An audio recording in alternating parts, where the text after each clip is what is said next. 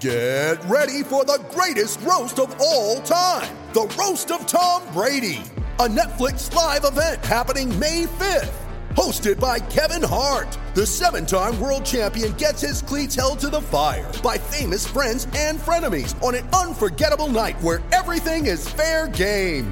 Tune in on May 5th at 5 p.m. Pacific time for the Roast of Tom Brady, live only on Netflix. You ready? Showtime. On May 3rd, summer starts with The Fall Guy. Let's do it later. Let's drink a spicy margarita. Make some bad decisions. Yes. Audiences are falling in love with the most entertaining film of the year. Fall guy. Fall guy. Fall guy. That's what the poster said. See Ryan Gosling and Emily Blunt in the movie critics say exists to make you happy. Trying to make it out? Nope. Because I don't either. It's not what I'm into right now. What are you into? Talking. Yeah. The Fall Guy. Only in theaters May 3rd. Rated PG-13. When you need mealtime inspiration, it's worth shopping Kroger, where you'll find over 30,000 mouth-watering choices that excite your inner foodie. And no matter what tasty choice you make, you'll enjoy our everyday low prices, plus extra ways to save, like digital coupons worth over $600 each week. You can also save up to $1 off per gallon at the pump with fuel points. More savings and more inspiring flavors make shopping Kroger worth it every time. Kroger, fresh for everyone. Fuel restrictions apply.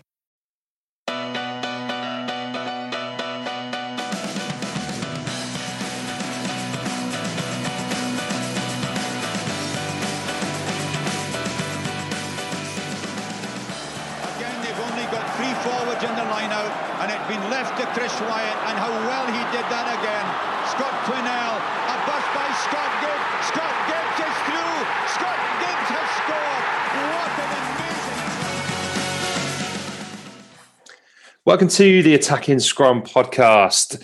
There has been plenty of rugby this week, no shortage of headlines, um, but it all just feels a little bit weird, doesn't it, Yestin? Let's try and get to the bottom of this. I, have you ever known a Lions tour quite like this one?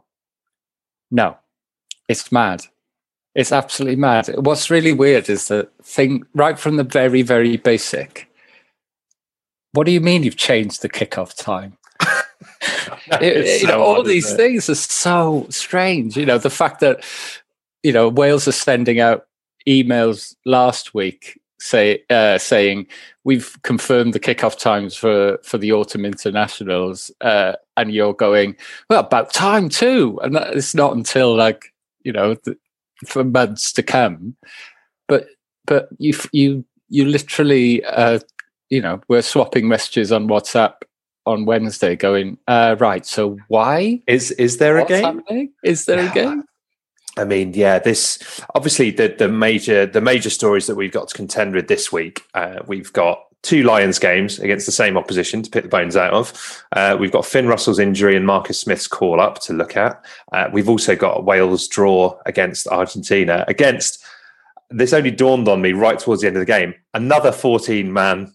Uh, opposition to to pick the bones out of, so we'll be getting to grips with with all of that. But I do want to start with the Lions tour because it even feels like Sky are phoning it in. Do you know what I mean? Like the normal, that the hype that you have, and I know there's not the crowds there, and you'd have, you know, you'd have Scott Quinnell, uh, you know, like running up and down the touchline doing his, you know, doing his thing, and everything about it just feels a little bit odd. Even to I know Miles Harrison's ill and, and recovering, but it, it doesn't feel right without Miles Harrison commentating on it. You know, it just everything feels. Where's Barnes in all this as well? Because Barnes isn't commentating, is he? It's all everything just feels a tad odd to me like right th- from from stuff like that through to obviously the, the fact that there's no crowds and uh, and we're having kickoff times changed so yeah I mean, yeah. Sky, Sky are pretty bulletproof, like you say. You kind of know what you know what to expect, and you know you almost one of the things I guess is one of their great great appeals is the fact that they you know exactly what you're going to get you know. And in this kind of weird broadcasting era where you've suddenly got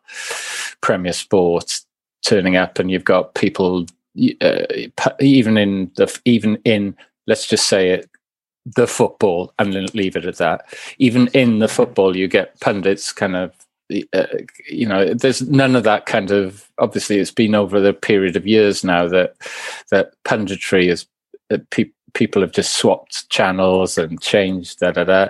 And Sky's always been pretty good, isn't it, at, at just what we have, we hold. You know, Mm. it's the same. It's the same formula since 1997, pretty much. probably probably even earlier. It's um yeah, I, I don't I don't know if it's just they've lost their enthusiasm for rugby because this is all they've got. But then ordinarily you'd think they'd be funneling everything into this because it's the only rugby they've got and it is such a special event.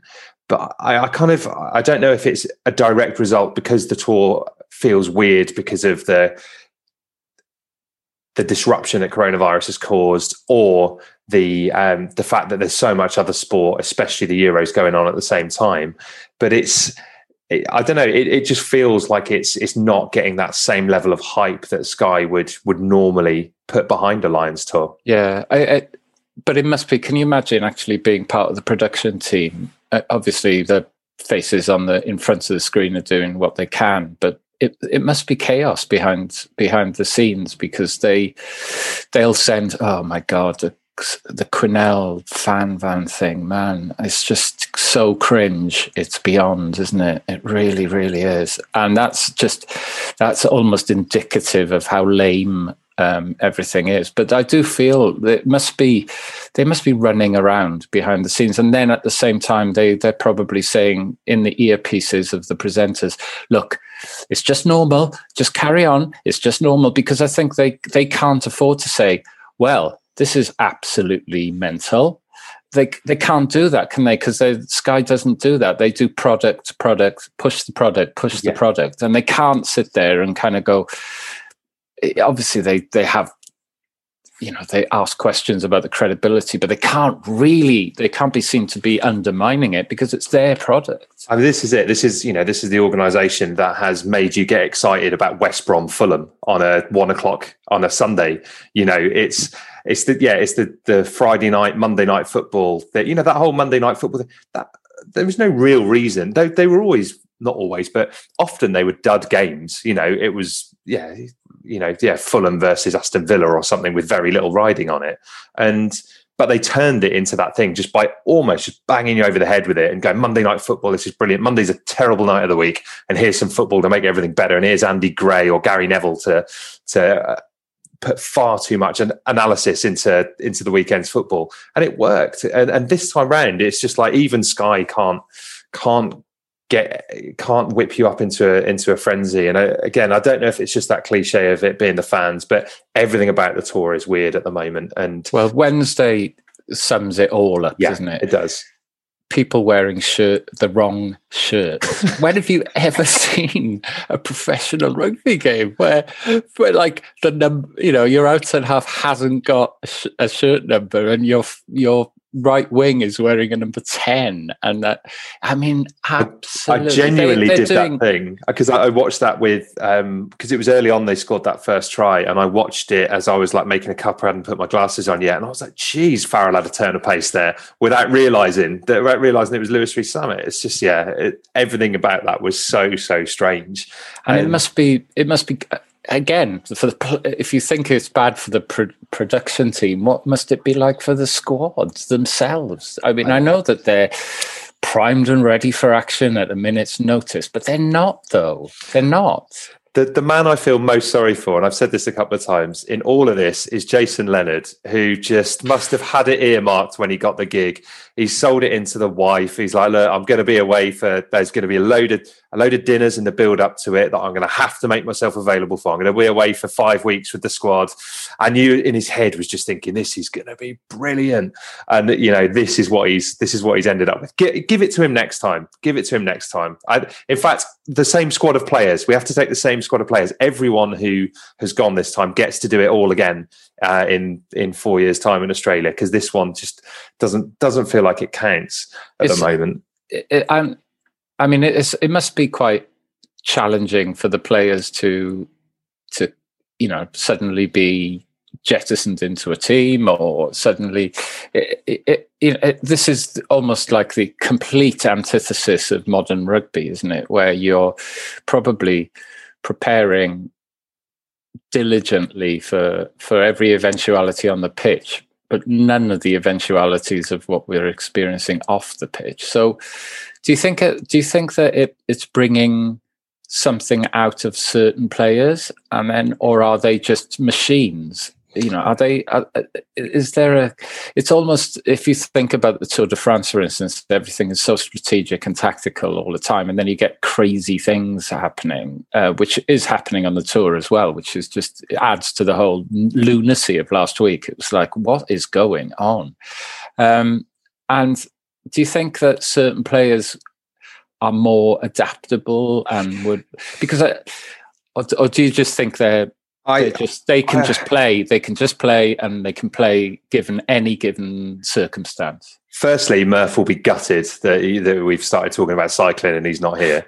Um, secondly, I I just think it's impossible to say at the moment, given the opposition that we faced. You know, the the first game, obviously Japan was a slightly different thing because it was over here, but just too powerful for Japan. You know, picked a massive side and it blew Japan away, and obviously all the injuries and everything that went with that. Then you had the uh, the first game against the the Sigma Lions, and they were the they're the weakest side that will face the whole time, and it showed. Then you you kind of blew the Sharks away midweek because they'd been playing Currie Cup rugby five days before. They put a better show together on on Saturday, but that. I don't. I can't figure out if that's the the kind of test that we usually have. You know, the early stage jitters, or just that it's too hard to find club sides shorn of internationals that are good enough to give the Lions a warm up game in this day and age. New Zealand is is probably different because of the, the strength in class. But you think back to the last Australia tour and we were thumping sides, you know, when you're playing the combined counties 15 or whatever, and you're thumping them by 200 points with Shane Williams on the wing. You know, it's it's all. um I, I, I kind of wonder about that bit the weirdness of this has made it all a bit existential and i just kind of start thinking like what is the future for the lions is it about playing touring teams or would we be better off playing you know on a tour to australia do you play tonga and samoa and and fiji as as warm-up games because they are sides that play together they will have their internationals um it just yeah it feels I, I don't think you can say whether those players have been able to adapt or not because of the quality of the opposition. Yeah, that's a good point actually about the idea of revising because you don't want it to be just test matches, do you? You you just no. can't do that. No, can't you can't. Be, you, uh, you can't prepare just for test matches, and they are it's it's so i mean maybe that's another thing about the, the the media coverage or the certainly the sky coverage is that the punditry is almost impossible as well because you don't really know what's what what you're what's working and what isn't i mean obviously there are certain players who've put their hand up for selection which is the always the thing that we that is that's what we obsess about at this point isn't it that's the narrative is which players are doing that which we love as well, right? That's the, oh, that's the oh, beauty totally, of the tour game. Totally. That is the beauty of the tour game. Who, whether it's John Bentley or Tim Rodber, or I'm trying to think of a more recent example, but that's the bit that we, you know, that's the bit that we love is a player just getting hold of it and and getting that opportunity. And I think that is what makes it special. I, am trying to think back. There was a book, um, possibly. Uh, there's like one of the history of the Lions. It might be Clem Thomas I think, and they interview McGeechan in there and talk him, and they talk to him about 2005, which he was on there as like a midweek coach, wasn't he? I think, yeah. and he said that the the thing was splitting the camp. You can't take a touring camp, uh, you know, a midweek team and a test team, and expect there to be harmony and the midweek team to not feel aggrieved because that's been the, the beauty of a Lions Tour the whole time is everyone has the opportunity to get two starts and to to stick their hand up. And you might be able to do enough, you might not. And, and I do think that bit is important, but it is also like you know I, I looked at Duhan van der Merwe tearing it up in in both these games. He looks terrific, but then part of he's going to go back to my forced horse racing analogy. Is this a Tuesday at Ffos or is this you know is this a is this a, a, trial at Cheltenham? You know how good is that form? I don't know, and that that's kind of the beauty of it. But you think the safe bet is to go for is to go for Watson, but part of you just goes, God, you'd love to see Van der Merwe get a go because he is terrifying defences at the moment. Yeah. Um, random, qu- random uh, thing. Did you know that Clem Thomas ran a butcher's in Mumbles in Swansea? I did not. Uh, was it good? Uh, I yeah, fine. You know, not not. Uh, it's not quite kind of like it was pre pre. Uh, Back when you used to get your meat from the butchers anyway. yeah, rather than rather than this is an artisan.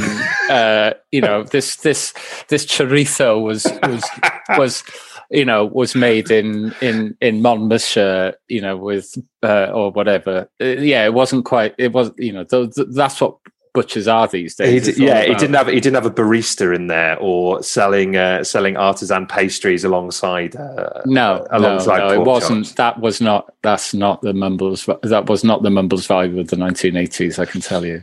Well, it's I, I'm pretty sure it's Clem Thomas, but it was it's an excellent book and it charts you know the- it charts the whole history Lions up to about 2000 yeah up to 2009 maybe, but it's really good. Um, Yeah. But there we go. Yeah, so I mean we we should come on to talk about the stuff on the pitch, and it has been odd, and I think that to go back to that point about players putting their hand up, the one area for me that I just think is is nigh on impossible at the moment is back three. Like if you were to play the tests tomorrow, and they're not far away anyway, but even if there were no warm up games, how on earth do you pick a back three out of out of those six six players? Yeah, because every time you see, uh, even in Saturday's game, I thought it was interesting because you could see Hamish Watson. Uh, there's always the the the suggestion, obviously, r- rampages through uh, Six Nations defenses, and then everybody's going, yeah, but it's the same as the Sam Simmonds argument. You see him coming up against the massive Springboks, and it'll be a different story. But again, he he there were moments when he maybe la- lacked the kind of dynamism that we've seen, and then there were moments where he was amazingly dynamic. So uh, I think it's for me uh, after Saturday it was all about feet. It's all about feet. It's like Yeah. Courtney Lawes has a little bit of foot movement. You know, obviously Toby, we know that's his thing. Is like, you know, it's not just running straight into. And even with the second rowers, Jonny Hill is just going to run straight into somebody and and you know, but Beirne and Lawes and those people are just able to stay on their feet for just that split second more to be able to so that so that support can get and they can get quicker ball out of the rucks. That's that seems to be the thing for me. I'm obsessed with that at the moment. Uh, I, was, I was talking about the back three rather than the back row, actually. But let's stick with Oh, that. sorry, no, no, no, the let's back stick. three. Let's stick with it because I think you know you're, you're absolutely right. It's another position that, and you you've touched on the second row there as well. It's you know there's there's so much competition for places, and largely everyone's playing well. You know, there's not there's uh, you know I, I don't think you could look at too many players. I mean, Elliot Daly was man of the match yesterday and made the. I, I actually I thought he was excellent to be fair, but he made the the most bizarre mistake I think I've ever seen, or in the last ten years in an international, where he just completely forgot how to pass. Um, I think you know, I, th- I think he's got a great a great opportunity to start, but there's not been those moments where you think so and so's had a bad game. They're not gonna they're not gonna get through it. Possibly Gareth Davies. I thought I was going. had I a was just. game. That's who I was going to say. Um, Murph's Tommy Price would have been uh, would have been the the beneficial. He was the beneficiary of of of uh, Saturday's game. I think really. I just think that there's an opportunity. There's definitely an opportunity for him to. Gareth Davies to just did struggle, didn't he? Yeah, I, there are times when he, he can look really, really rusty, Gareth Thomas. And I think uh, Gareth Thomas, Gareth Davies, and post the 2019 World Cup, I don't think he's quite hit that same match winning form, but he is one of those. I think Greenwood pointed it out when he threw that intercept pass. That was a Gareth Davies special, wasn't it? He's exactly, you know, he's made that thing his own of floating around in the back line and picking things off and making what can be match winning tries, not just through that, through sniping around the break. So I wouldn't write him off, but I would say he's very much the third the third choice scrum half at the moment. Whereas I think the other positions, I think I think like we said, Biggar looks looks nailed on to me, Yeah. particularly with Russell getting injured. I can't see I can't see Farrell being able to prove, you know, to crowbar his way in at 10 without They were desperately trying to persuade everybody that that was a possibility, weren't they, on Wednesday? I'd completely forgotten he started the first test in in 2017 at 10. Um, Yeah. and I think he's I think he's uh, I don't know. Yeah, you know, like we said, he he looked really really poor there when he played for England in the in the in the there was just one kick I think that he made on Wednesday that you just thought that was a part. I know it's really harsh because they've got split seconds, and there was one kicked to the wing instead of putting it through the hands that I just thought that was almost an Eddie Jones play that, you, Yeah. that Gatland would have gone whoa whoa whoa no um, it just felt like it just does I think Oh, is it fair to say that because he's played so much time at 12 that there's maybe just that little bit of he doesn't have the authority a, I think he I think he is a twelve, isn't he? Like you know, you've I, I don't know. To me, he just looks like a twelve now because yeah, since that since that period of time, he's only played international level really. You know, nine times out of ten he plays at twelve. There's been the odd occasion where he's been he's been picked at ten. And again, for a test match, I don't think you can. I don't think you can really thrust him into there. I, you know, I still think what I will say about Farrell is, you know, he's not perhaps the most. I know, a, I know he's not particularly popular in Wales, and I kind of, you know, I kind of get that. I, I don't think, that, you know, obviously that won't factor into anyone's consideration for the for the actual selection. He's not perhaps the most exciting player to watch, but one thing you can say is he's a, he is a big game player. He's got a great big match temperament, which clearly runs in the genes. You know, you think back to the the performances and keeping his cool in in the test series in, in 2017 in 2013 likewise you know he he was there and um did an admirable job in the squad. And then that that world cup semi-final you know against against new zealand he showed up and put in big big performance. So he is a big game player but i just think at the moment he's yeah he- there are there are players at both 10 and 12 who i think are are um are considerably ahead of him Let's go back to the back three then. So Hmm. if if you were, you know, pick your three now. So my three before the tour were Watson on one wing, Liam Williams on another wing, and Stuart Hogg at fullback. Now I think they are probably the three most proven back three players at Test match level. I know Stuart Hogg, ha- you know, hasn't started a Test for the Lions.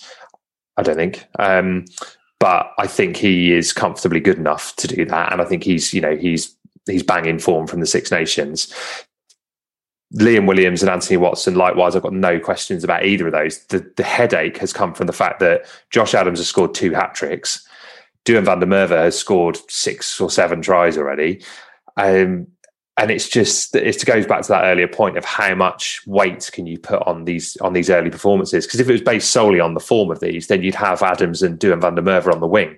And that's before you even look at Lewis Rees-Zammit so I if he picked that starting back three that I'd mentioned there of Watson Williams and Hogg I would have no qualms with it whatsoever. But likewise did the one I think who is who is knocking down the door at the moment is Van der Merwe because I think he does offer something very different. Josh Adams is brilliant and he's a wonderful finisher and actually did a great job at fullback. But I think he he's in there on the strength of the fact that he's a brilliant finisher. But they all are, I think. You know, if you have any of those players on the wing, you'd back them to score in a in a in a kind of one on one or a proper try scoring opportunity. Whereas Van der Merwe, I think he comes off the wing looking for so much work. He can bump players. He's looking to offload. His speed is great. He's looking for space.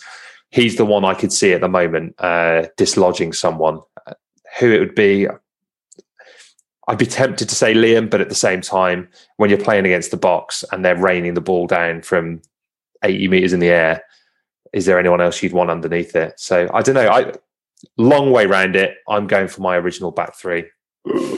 Yeah, well, I would have I would have said exactly the same in before the tour, and it's it's interesting that again uh, punditry on Sky they're pushing Zammit really hard. Uh, Uh, there's obviously Greenwood's got a lot of love for him, uh, and Van der Merwe. Just wonder whether again defense defensively, I guess, is the thing that they're going to Yeah, they're going to wonder, you know, because obviously the South African wingers are going to be quite scary. I think that's it. Who do you back to have? You know, to The mark complete game. Kolbe and Mapimpi, and I think that again, Liam would Liam and Watson would probably have the edge over Van der Merwe in that scenario. Yeah, Um, and Liam, on Saturday looked like he was just desperate to get into the game, and for some one reason or another, he just he just it didn't happen. You know, the ball the ball kept on going to Daly all the time. Daly couldn't have had more ball in the game, and Harris got tons of ball as well. But um, Liam just didn't seem to to get into the game as much as he really desperately looked like he wanted to. Apart from the telling contribution of uh, of taking an elbow to the head in an old school cheap shot from, Oh, from yeah. Hendrickson, which what was it? I saw it for I you know, I saw it as it happened and it's like they, they're going to have to have a look at this.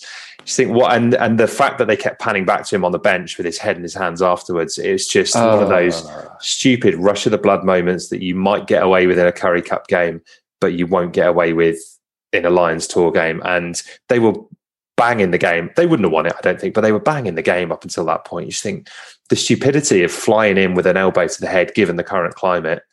Again, you, you Yeah. know, 1997, you get away with that. You know, Yeah. and, and you might even get a rise out of the Lions and and it benefits you. You don't get away with that in 2021. No, not at all. It was mad. It just looked like it was. It was just.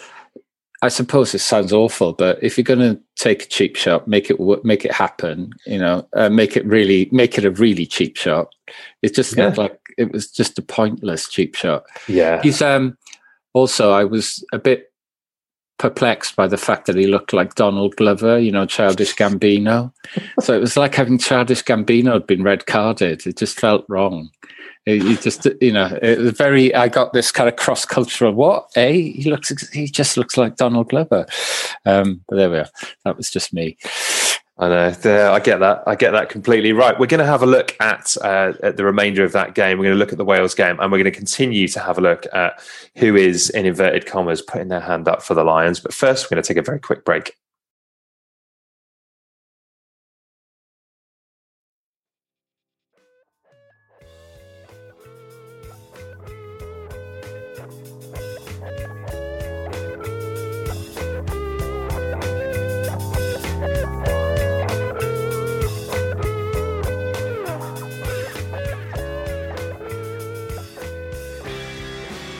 Welcome to the second half of the Attacking Scrum podcast. You mentioned Elliot Daly just before the break there, and then I said, I said, you know, there was a that very strange mistake that he made. Otherwise, I think he is making a really big impression on this tour as to offering something very different in the centre.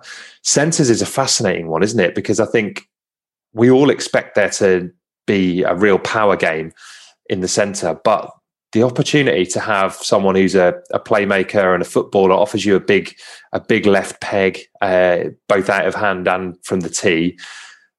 God knows whether these games are going to be played at altitude or not. I've given up guessing, but I do think he is he offers something completely different to all the other centres in there, doesn't he? And he's yeah, uh, yeah he's staking a real claim. There's. It feels to me like this is there's a touch of it may be this uh, going back to what you said about not knowing how good the opposite well kind of knowing how good the opposition are not very good um, that perhaps i hope it's not us luring ourselves into a romantic uh, sort of romanticism of of let's check the ball around. But one of the things i loved was seeing Biggar miss pass and then to Daly and then miss pass and we were getting the ball to the edges really really well at times. Obviously there was that one Daly complete complete ridiculous uh, moment. But apart from that i just really loved the fact that we were stretching the opposition. But i just again is that just because they were able to they were able to find the time to make those to to to make those passes? But it felt to me that that Biggar and Daly had something going on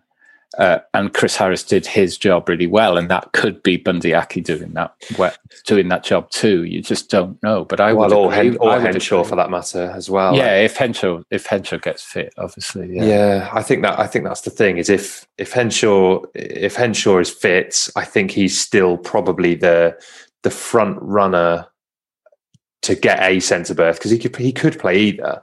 But I could see, I think if everyone is fully fit and in form, I could see Henshaw and Daly being a really potent centre partnership, offering bigger that, you know, I know we kind of talk about Henshaw being a crash ball merchant. I do think he has more than that, but he Yeah. is he is obviously physical and robust, and you're going to need that against South Africa.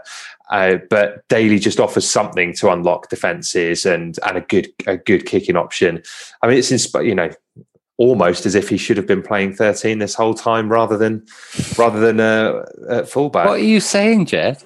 I don't know. It's, it, it went through my head numerous times. Murph's expression of Gatland slap slapping Eddie Jones in the face with a wet fish, and it does it does feel like that. You know, every time you watch in there, you know that that one bizarre mistake aside, uh, there's yeah, there's just a, there's an excitement in there, and I think I don't know. There's a, I think it's a little bit of a misconception that Gatland just wants to play, and I think that's why he hates all that Warrenball stuff so much. Is that I think that's the game plan he chose to play with Wales for so long because that's the that's the players we had at our disposal. You know, we didn't have a proper footballing 12 or 13 really other than hooky and again he played hook in there for a while and he did a you know he you think back to there was a game at Twickenham where he had like a Phil Bennett handoff that he scored and there was a time when I thought you know Hook might have got that run in the centre. But other than that when he when he settled on Roberts and Davies you knew what you were going to get was and then Hadleigh Parkes and those kind of players. But that's that I think that's why he played that that game is he knew we had a physical pack. We had um physical, uh, you know, physical um, centers, even physical back three players. They were the best players, so that was the best game plan to get out of Wales. I'm not saying he wants to throw the ball around like you know, like the like the Japanese side do, but I do think that Gatland likes to have players in there who, you know, if if if there was an Elliot Daly knocking around in 2008, 2012, I think Gatland would have picked him if he thought he was good enough. So I I think it's a little bit of a misconception that he just wants to play stuff it up the jumper rugby. I think he Yeah, wants to play I agree. physical, intense rugby, and and that includes room for a playmaker. I agree because I also think that that's his the rationale for the back row again is is it. it I think Gat, the thing difference between our perception of Gatland and the reality, I think, is that I think Ga- the one thing you've got to be able to do is defend really well, and then if you are able to be a really good attacker, as so again with the back row, it's about he wants them to be quick. He wants them to be speedy. He wants them to open the game up. Um, but it, as long as they do the other stuff well, so there is a the the basic criteria cr- criterion is do your do your work. It was right back down to the days when he wouldn't pick uh, Hibbard for a while because he wouldn't do the work in defence and he wasn't a rucking too. Do you remember that that sort of argument? Um, and then he, it was such a compelling performances that Hibbard put in that eventually they they had to relent. But yeah, and he, he picked him for the Lions as well as for yeah, well as for yeah. But I think that that that it- as long as you put as long as you're able to do the stuff that you're supposed to the bread and butter stuff of defending um st- strongly then he, he he's happy for you to be expressive and open which is why again where why where someone like Liam comes in again yeah I still can't get over it. When when they put the s- shots of them on screen when they do the team and the team is and there's a full shot of Liam with his bandy legs and his and his slightly oversized arms and his tiny frame you just think eh, how does how does he do that? How, do, how does he do what he does? But but that's that's a classic case of Gatland going well he can do all the stuff that I the nitty gritty that I want him to do uh, but he's also a tremendous uh, a tremendous play heads up player as well Yeah, I, yeah, he is. And the other interesting thing I think about the game is, you know, we're not going to even if the Lions had their best ever performance in the history of the world, you're not going to put 70 points on South Africa. So obviously the tries and stuff capture the headlines, but there are certain moments in that game that I think hold together as as interesting pieces. There was a brilliant cover tackle from Chris Harris, which has become a a theme from him. Again, you know, there was he did some excellent stuff uh, in the Six Nations, particularly against France, where it was a last ditch scanning across the line. I've got him. Bang! Crucial tackles, and there was there was at least one of those yesterday. And again, it's those kind of things that in a Test match, a line break, if you can shut it down, then it has a massive, massive impact in a game. You know, you if if we make those errors that we did yesterday, the the Daly one, the Gareth Davies one, uh, I'm sure there's a couple of others. I forgot. Most of the tries came from errors. But if we do that, then we will be the, the Springboks will be out of sight. You know, you won't be catching them. So I think it's more telling those little bits of um, whether it's a key turnover or a really interesting tackle, you know, a really important tackle. They're the bits that I think are quite interesting and will have kind of caught the eye of, of all the coaches. I think Daly just smacks to me of a, the perfect person to bring in off the bench, though. Do you? Yeah. yeah, I think so. I mean, obviously, yeah. The the fact that he covers he covers everywhere from 11 to 15 helps with a with a bench spot but then you think if i don't know yeah do you put him i guess he goes as as 23 cover which then means you've got another one of Rees-Zammit or Van der Merwe or yeah. uh, or Liam Williams or Josh Adams missing out, which is just it. I mean, the, the strength and depth is incredible, and I think that's almost why perhaps we're not seeing as heated uh, debates this time round about selection. Maybe it's just the fact that there's other stuff going on, or maybe it's the fact yeah. that I'm trying to boycott social media a bit. But it's it's the uh, same, I think, with Cowan-Dickie, and it's the same with Courtney Lawes. They, uh, it's almost these players are just they're fabulous. Yeah, they are. And Cowan-Dickie looks looks just in the form of his life, but they the danger that they the danger that they uh, present to the opposition when they come in come off the bench just seems almost too compelling to start them and i can yeah. see george starting and i can see uh, you know Itoje and a another starting and that Lawes is on the bench Second row is an interesting one, and you're right. I mean, I, I, think Lawes has been impressive, and I am a I'm a big fan of his. Obviously, Tadhg Beirne is very much being considered as a six. Yeah, and the one thing that's interesting, they mentioned it yesterday, is perhaps the driving line out hadn't really fired. No. And obviously they, they picked up a couple of tries yesterday. But from a line out perspective, this is where I kind of think Adam Beard could well stake a claim. And that would be an eye an eyebrow raising selection. But I also just think, like, particularly from a defensive point of view, I'm not sure there are too many others who do it as well as he does. I think he's, you know, he is like that charterist totem pole in the middle, stake in the ground, arms all over the top, but he, he stops things moving forward. And I again, against was, Africa, that's massive. I think he was the he was my standout player in the Wednesday game, mm. but that was probably because my my expectations of him were not as high. And I thought it'd be great if he has a good game. He didn't have a good game. He had an outstanding game and he showed soft hands. He he he did so much he did so much donkey work around the defensively around the around the edge of the ruck and things. He was just really, really good. Oh yeah, yeah, he was. I was I was mighty impressed with him, as I was with Henderson as well. I just think that Henderson, yeah. I don't think gets enough credit for for what uh, you know, again, obviously, a lot of people were ups, a lot of Irish fans were upset that Ryan didn't make the tour. But I just think, in terms of Irish locks, who I just think don't get the credit they deserve, it's it's Henderson for me. I, I think he's he just does so much so much donkey work, uh, and there's plenty of dog in there. Iestyn as well, yeah, which you know, dog, dog, dog. We, you know, I, I like a bit of dog in a in a second row, and it's yeah, he. I don't know. I just it's it's almost impossible. Whoever you pick, I think Itoje has to be has to be in there. You know, was it was it a stomach upset or something that kept him out?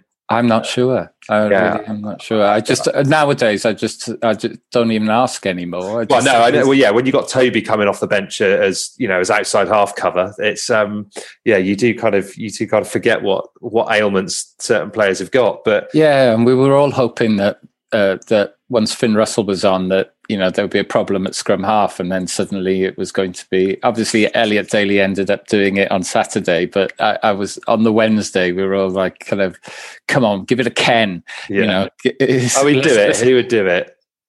In a heartbeat. I, I um, I seem to remember. This is like uh, going back twenty years. Australia playing the Barbarians and it was like a it was a Wednesday night game, last game of the tour. And I'm pretty certain they picked Toutai Kefu, the number eight, in the centre, uh, and him doing a pretty admirable job in there. I, part of me was thinking, Toby could play inside centre. We know he's got the physicality and he's got the footwork. Just and he's he's quicker than people credit him for. what you know, I would have liked to have seen that at one point. Just Toby getting a getting a go, reminiscent of Mike Phillips playing in the centre in the, at the end of that third test in 2009. I, there is there is something joyous about watching players on a Lions tour play out of position. Yeah, and randomly again, we were talking about um, the fact that Craig Mitchell, you know, played prop, is now turning out for. I've got a uh, a friend, uh, a rugby mad friend called Claire, who uh, is from Tonna, um, you know, outside Neath, and that Craig Mitchell is now uh, now playing ten for for Tonna after a very after a quite a colourful career in life. Uh, well, yeah, exactly. You know, certainly slimmed down, and uh, yeah. I mean, impressive. maybe that was it. Maybe that was all the, the frustration in there. Was you know he's been played out of position all this time, and he was just a, an outside half screaming to get out of the tight edge. As, as a as a really really sluggish back row forward slash second row, just because there wasn't anybody else who was remotely around six foot, I can sympathise with that because I spent all my time trying to perfect Brynmor Williams's reverse pass in my garden, which obviously wasn't great. And uh, it certainly that that's what I always wanted. I remember gathering the ball from kickoffs and trying to spiral the ball straight into touch, and and people saying, "Stop that now!" You know, this I did, is not how we do this.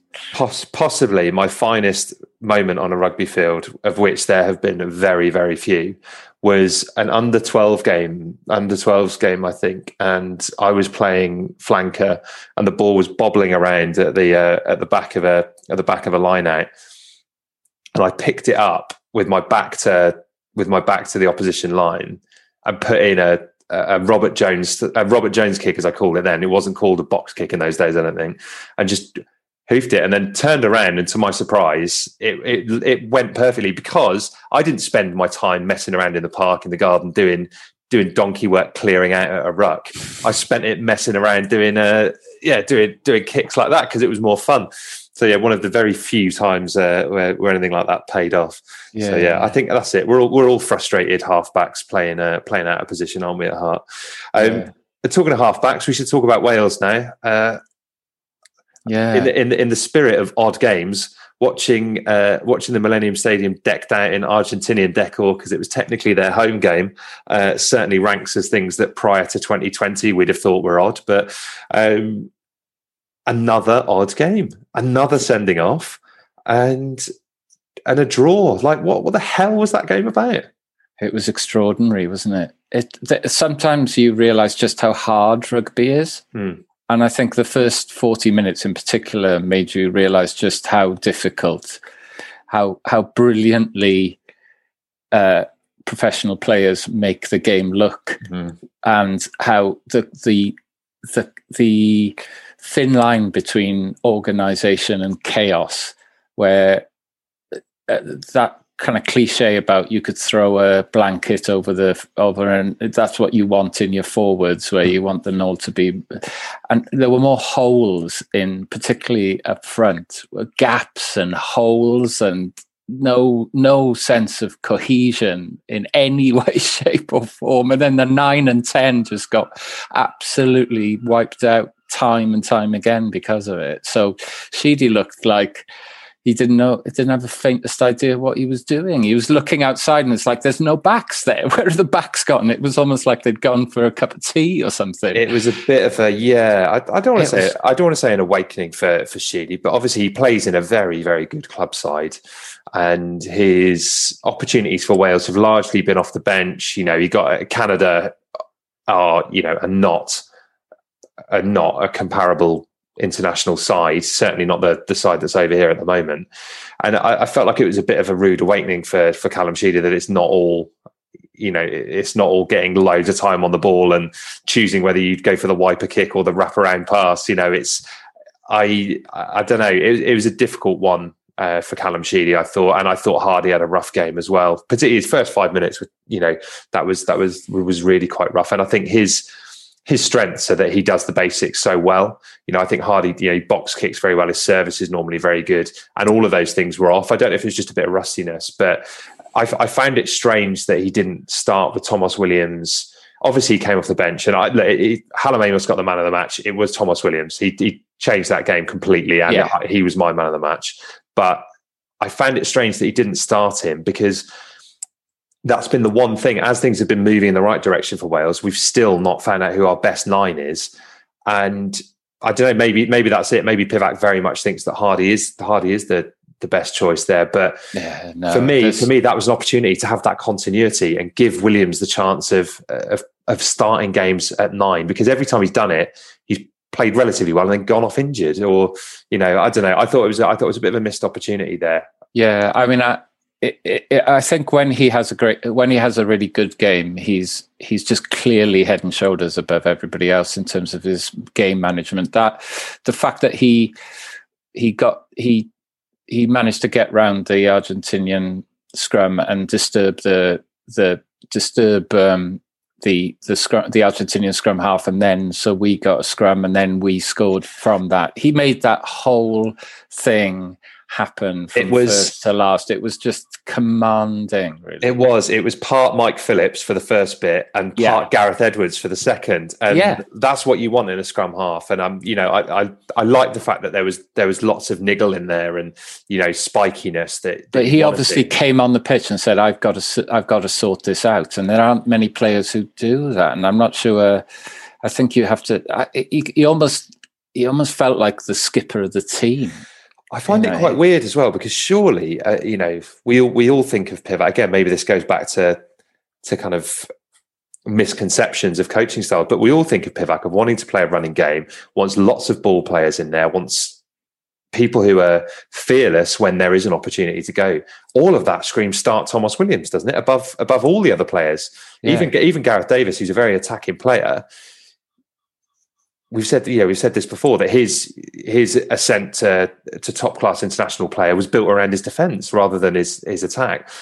Whereas It's there's obviously something he doesn't like about Thomas. I think. Yeah, it's interesting because the nine thing, it's almost as if every coach feels like they just have to have a steady Eddie, sort of solid, solid, da da da da, da you know, um, almost predictably reliable nine, and who then can do the jack, you know, the the jack in the box moment. But Mm. but again, it, it- they have to be able to do 98% of the time to be come almost predictably reliable. And I, I just don't think, I think Thomas just changes games as he demonstrated yesterday. They would have definitely lost that game were it not for his performance. That's why he was man of the match Yeah. because they would have lost the game. Oh, undoubtedly. And I, I wouldn't, I wasn't, I wasn't, I've seen obviously with you and your sort of tr- social media blackout. I, I, I did bits of under the line looking at the BBC website and Mm. bits on Twitter and things. And he just, people were up in arms even after the, you know, uh, up in arms going, this is sorted out, Pivac. I'm like, I don't think this is that sort of game. I, I didn't feel anything. I didn't feel, maybe I just need to, maybe I've, maybe I'm just unemotional because I'm living in England and the, the football is so overwhelming that I'm, I've just shut down my emotions. But I just, I just thought I- I've, it's fine. It's, it's what you want to do is have tests against these decent countries. Well, and, and this is a good this is a good Argentina side. You know, it's not a it's not a second string Argentina side by any stretch, is it? And obviously Wales are missing uh, Alun Wyn Jones and uh, obviously through injury, and then all the other touring lions. You've got you've not got Biggar or Gareth Davies or um, Halfpenny's missing with injury. There's a lot of names out, and so I think all in all, it, it it again is encouraging in terms of the strength and depth. I just think that there is some of those key selection things that that's like we said before that is the bit that you get judged on as a uh, as a as a top class international coach less so on a summer tour game like this. But when it comes to when it comes to whatever's happening in the autumn because we got I think we got the big 3 in the autumn haven't we? Yeah, so you know again you've you've got to get your selection absolutely spot on. And I would very much argue that first up you need to nail down who that number 9 is. Now maybe that's made Pivac's mind up yesterday that he's gone actually okay gave Hardy the opportunity but we know that the kind of imprint that Thomas can make in a game he's going to be the, the starting 9 uh, but for me, it would have been about. Yeah, I, I'd made my mind up on that ages ago, and would have been picking him at nine consistently, so he gets that that exposure there. But these are the these are the things that these tests are here to iron out on. Whether I know they're fully, fully fledged internationals, but these are the the opportunities to to figure out what the what the weaknesses are in your squad and, and where you need to shore up. So you're right. It's not it's not the same as a you know as a as a Six Nations or an autumn international game, is it? Or even just a test against South Africa or someone. No. And that's no disrespect to Argentina. It just No, no, no. it, it doesn't it doesn't have that same. But that's what it that's what it's there for. It's there for Ben Carter to go, oh hello, this is quite difficult. Hmm. Uh, it's there for, for for players who are just you know who are just finding their feet. Who are they're not going to find their feet unless they get the opportunity Yeah. to get knocked back a bit and then come back for more. And um, it was I uh, uh, for me it, it, it felt a bit like also losing Wainwright. Oh, you can a you, big big loss. you can only really. imagine how excited I got at that break in the first whatever it was Oh. ten minutes. I was like, there was a split second. I was like, he's going to go the length. He's actually going to he's actually going to score, and uh, he's he's coming back to his best form now. That's and to be fair, credit where it's due. It was very much Pivac's idea to pick him at eight, and I'm completely converted on that now because he's quick. He's quick and dynamic, and he seems to. I think actually that that probably is the long term future for him, and it made a big difference. And also, as brilliant as Josh Turnbull is, I kind of thought that you know. It, Turnbull was on there as kind of second row cover, and he mm. came on and made a turnover straight away, which was which was brilliant. And he had, you know, he had a fantastic game. He's a great player, but the balance of that back row shifted a bit because you lost that you lost that dynamism. Then you've got the the hard hitting of Moriarty. Turnbull just again dog dog dog dog dog, which is great, and then you've got both of them, I suppose, for that athleticness.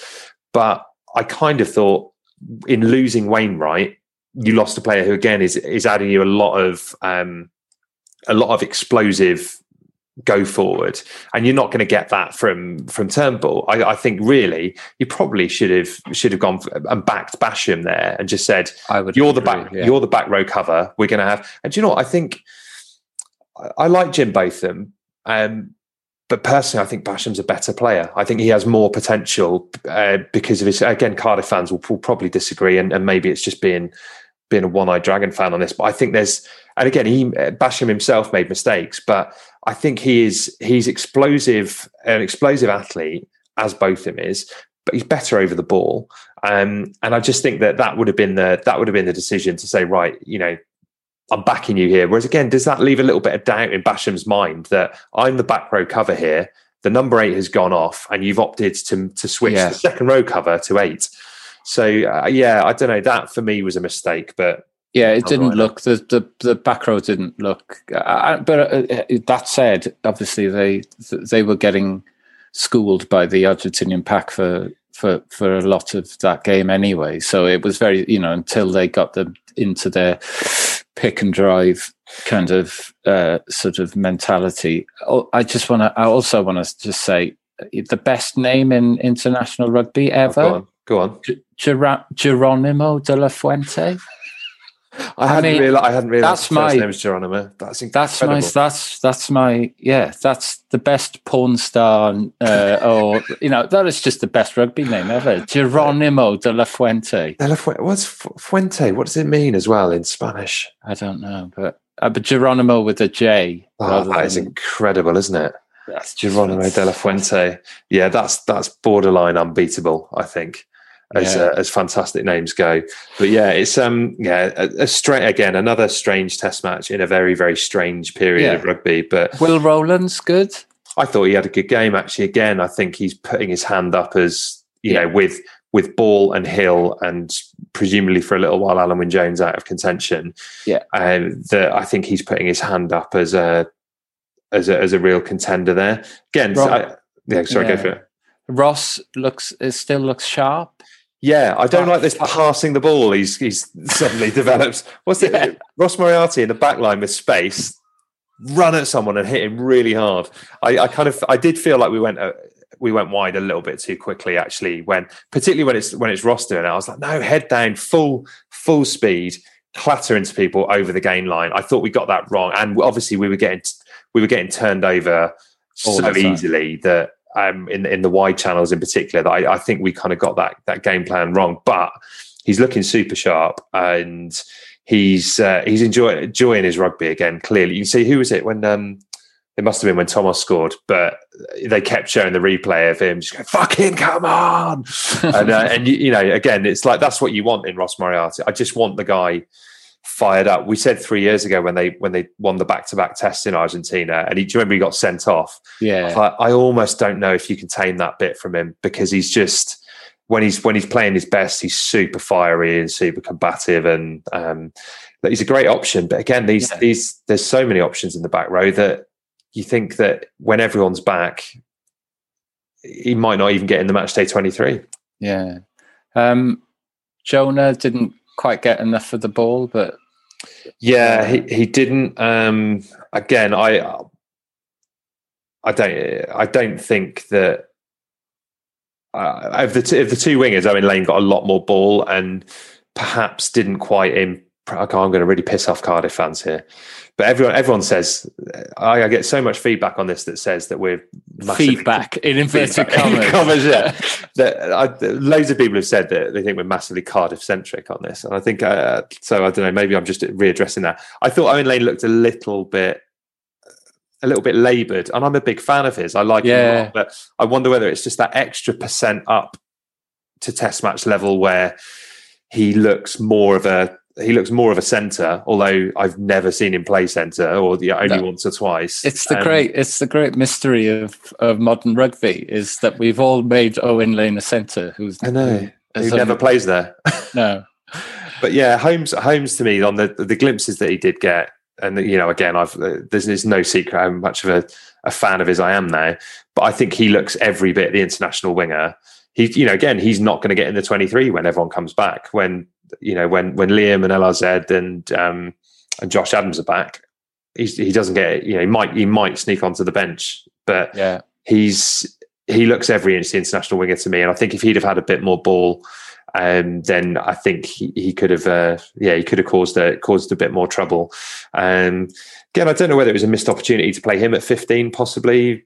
Don't know. Might be, might be thinking, might be getting that wrong. Again, Hallam Amos, you know, he had a his best game in a, I think in either a red or a blue shirt for a while, and he's definitely a 15 over a winger certainly yeah. at international level. I just again, it's um, it's a tricky one. Whether you know, I think you know what you're going to get with Hallam Amos, don't you? And I, and I think that is kind of these are the test matches that he's tended to put in his best performances are against Argentina or uh, you know, uh, um, not that Argentina are a lesser opposition. I think his best performances come against Argentina and some against lesser opposition as well.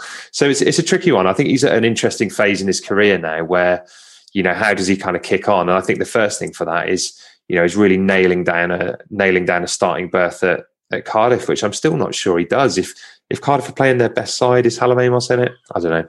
God, I'm yeah. gonna get yeah, I'm gonna get pelters from Cardiff fans for this, but no, but it's really difficult. It is difficult because he's been he's almost the the signature peripheral player.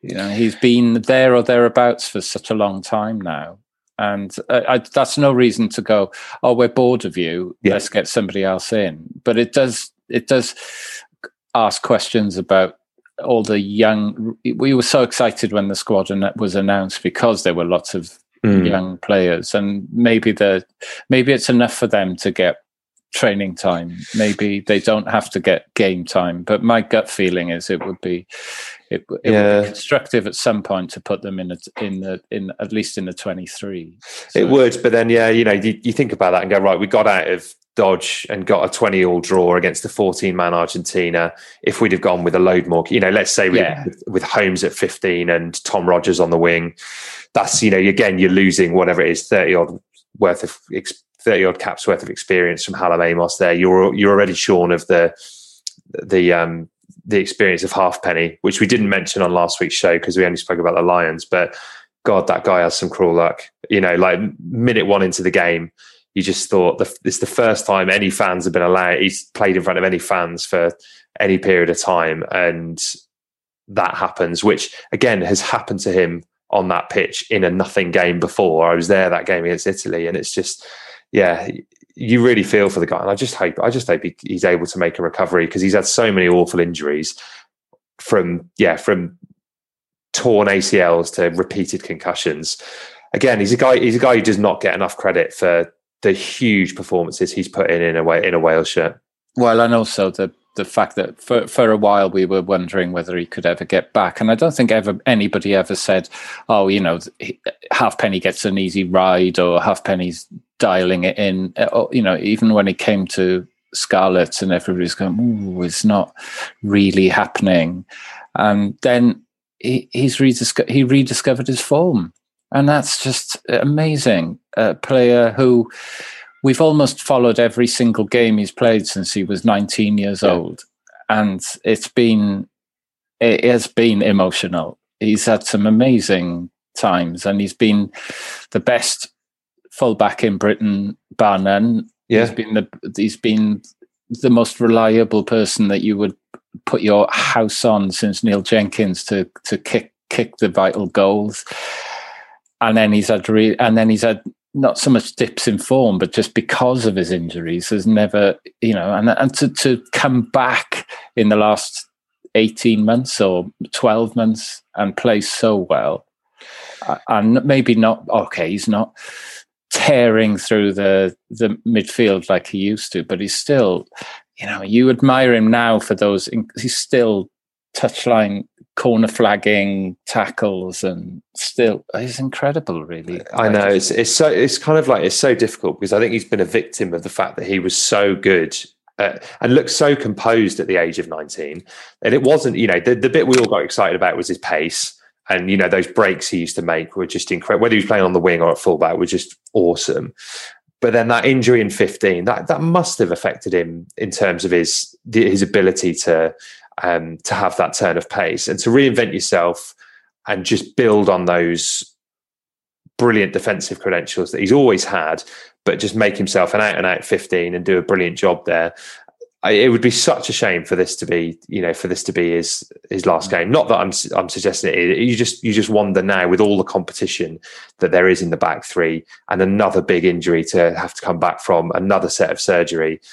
I, I just really hope it's not because I would love him to get to, to sign off on his own terms, not on a not on a, a horrible injury like that in a largely meaningless game. Yeah, I mean that's one of the things about the great Welsh internationals of recent years that they do it on their own terms. They yeah. have done it on their own terms. You know, there hasn't been anybody who's been sidelined for quite a while now.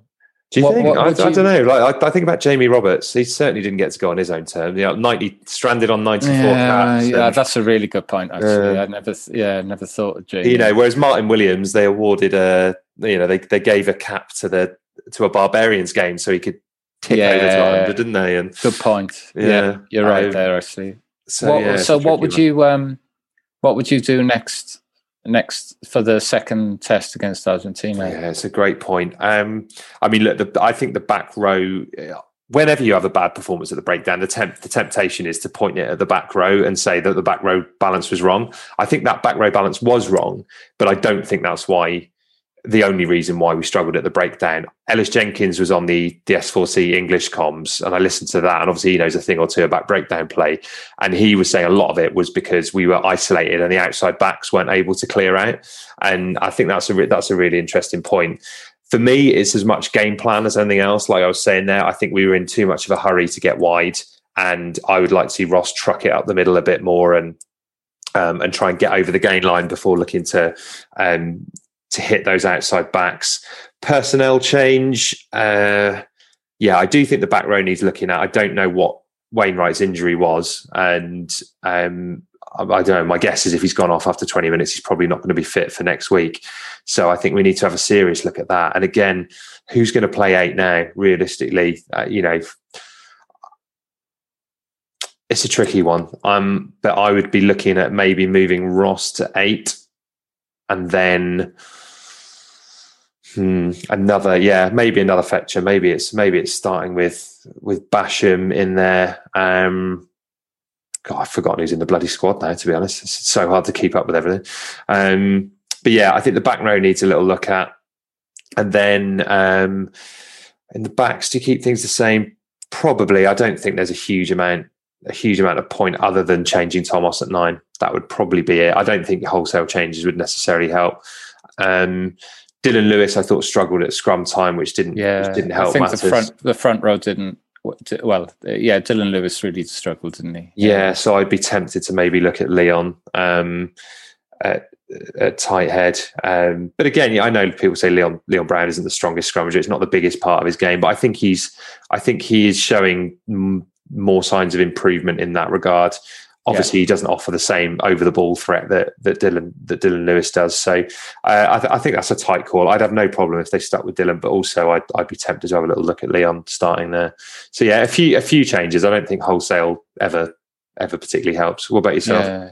No, I feel the same way. It just feels I I I I'd agree with Leon because I think that it where you can only groom a player for international rugby for so mm. long without just giving him uh, same as you your uh, your Tomos argument. Can we not just give? I'm not saying you know I Dylan Lewis is great, but Leon has been. We've talked him up as somebody who we think can make a contribution over a period of time. Let's give him two or three games, or let's let's at the very least let's start him and see how he gets on. Because again, we have to think about this as an experimental uh, period, and like you said, there's a ton of players who are going to come back. So, you know, let's not try and make it. The performance is important, but it, it does feel. It doesn't feel like the crazy. Uh, the crazy autumn games where we seem to have no direction and no clue or, or no idea of what we were doing. And uh, obviously, they've been the coaches were proved right in that they were they were trying to bed in new ways of playing, and this is that this was just it was a it wasn't a great performance by any means, but it it it feels like you've just got to keep on going, really, and but you've got to, yeah, you you, I think you've got to put some of those players in positions of pressure in order for them to see whether they mm. they've got the right stuff or not, and that's the most important thing for me. Yeah, no, I agree. I agree. I, am just very quickly going to uh, um, take the edge off the uh, the the anti Cardiff. Uh, it's not an anti Cardiff, but the perceived anti. You're really worried about this, aren't you? You're clearly worried. It's such a hard. Th- it's such a hard thing to balance with, uh, you know, with with four set of fans, particularly when it comes when yeah, it comes but you. You bigging up Tomos? It's okay. Am, oh, that's right. I am bigging up Tomos, but I will also say that I think we missed an opportunity uh, by not having Domachowski in the squad because I think he's been brilliant all season and gives you that nuts and bolts and I don't know whether you know whether he'd have started over uh, whether I'd have started him over Nicky Smith, but I do think he's a player who I'd have had a look at to see whether this guy is international class or not because he's been so good for Cardiff. He's kept Rhys Carré out of the, the side, um, but but there we go. That's uh, that's one, and I'm I'm going to finish on a couple of reviews here, Iestyn. Right, now this is this is an interesting one. There's Be two. Cardiff bias. no, this is this is one where um uh, I've I've got to, I've got to give you a bit of a bashing live on air here, right? Oh, great! This is one from a few weeks ago, um, from Di F, who just says poor research and knowledge of Ystalyfera alumni. Right, one John Hartson did not go to Ystalyfera.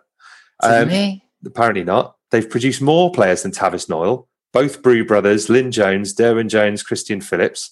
Derwyn Jones is two years below me. He, he doesn't count as a rugby player. With all due respect, oh God, I'm really yeah. It's all right. He's not. A, he's not a big bloke anyway. Either is it? no, he? It's oh. not, no. Um, so there we go. I, thought, I didn't know the Brews went to Slavera. Wow. Well, I, well, um, I didn't. So Derwyn Jones. Who else did he say? Uh, Derwyn Jones, both Brew brothers, and Christian Phillips. Oh, wow. Okay. Yeah, yeah. I stand corrected. I mean, you know, I'm from, I'm from I'm from Swansea. You know, I went to Ystalyfera, but uh, my, you know, the I yeah, I, I it was a long, long time ago. I totally stand corrected there. Schooled properly. There we go. Well, I I did feel schooled because I thought, well, obviously, I'm very conscious of me sounding as uh, sounding as home counties as I do. I thought, oh well, this this will be all right. We've got we're we're safe in the hands. We're safe in the hands of Iestyn here, and uh, apparently, di- apparently, Where did Hartson go to school then? I wonder. I'll have to look it up. There okay. Um, and, then, and, then, this one, some some criticism that's thrown at me, but also uh, with a five star review. So I'm quite happy with that. Um, it says, "Can't believe you got rid of traffic at the end of uh, at the end of uh, the show. Gutted. But that's a temporary change for the moment. Traffic will return when we go back to the normal season. We've just got Wonderwall in for uh, for its 97 Lions connotations. So uh, there we go. Um, but yeah, that's uh, that's that's it on the reviews front. If you want to write us a nice a, a nice review, um, because I much prefer getting those. My my fragile ego much prefers getting those. Or indeed, if you want to slag us off for anti Cardiff bias or whatever it might be, uh, please make sure you do it on iTunes. I can, I can, yeah, corroborate. Ysgol Gyfun Gŵyr in Gowerton was where Hartson went to to school, um, which didn't. It, was. I'm so old that it didn't. That school didn't actually exist when I was. I was when I was young. So yeah, okay. You're off. You're off the hook, Iestyn. You're off the hook. Thank the you hook. very In- much. In, my eyes, anyway. Whether or not whether or not Di F is coming back or not, we apologise, Di. We'll get we'll get make sure uh, we'll make sure we have a we have a better better research going forward. It's my my fault for letting that slip through the net. Um, but thank you for listening, Iestyn. Thank you for giving up your, your Sunday morning to chat to us. Um, and of course, we'll be back to talk whatever mad rugby has has happened in the next uh, in the next seven days, whether or not the Lions tour gets cancelled, or indeed Alun Wyn Jones makes a miraculous recovery and uh, and ends up playing for them. We'll be back to cover all of that with you. And finally, a quick thanks to our sponsors at So Coffee Trades. If you want to get some great quality coffee, you can do that at socoffeetrades.co.uk. Thanks for listening.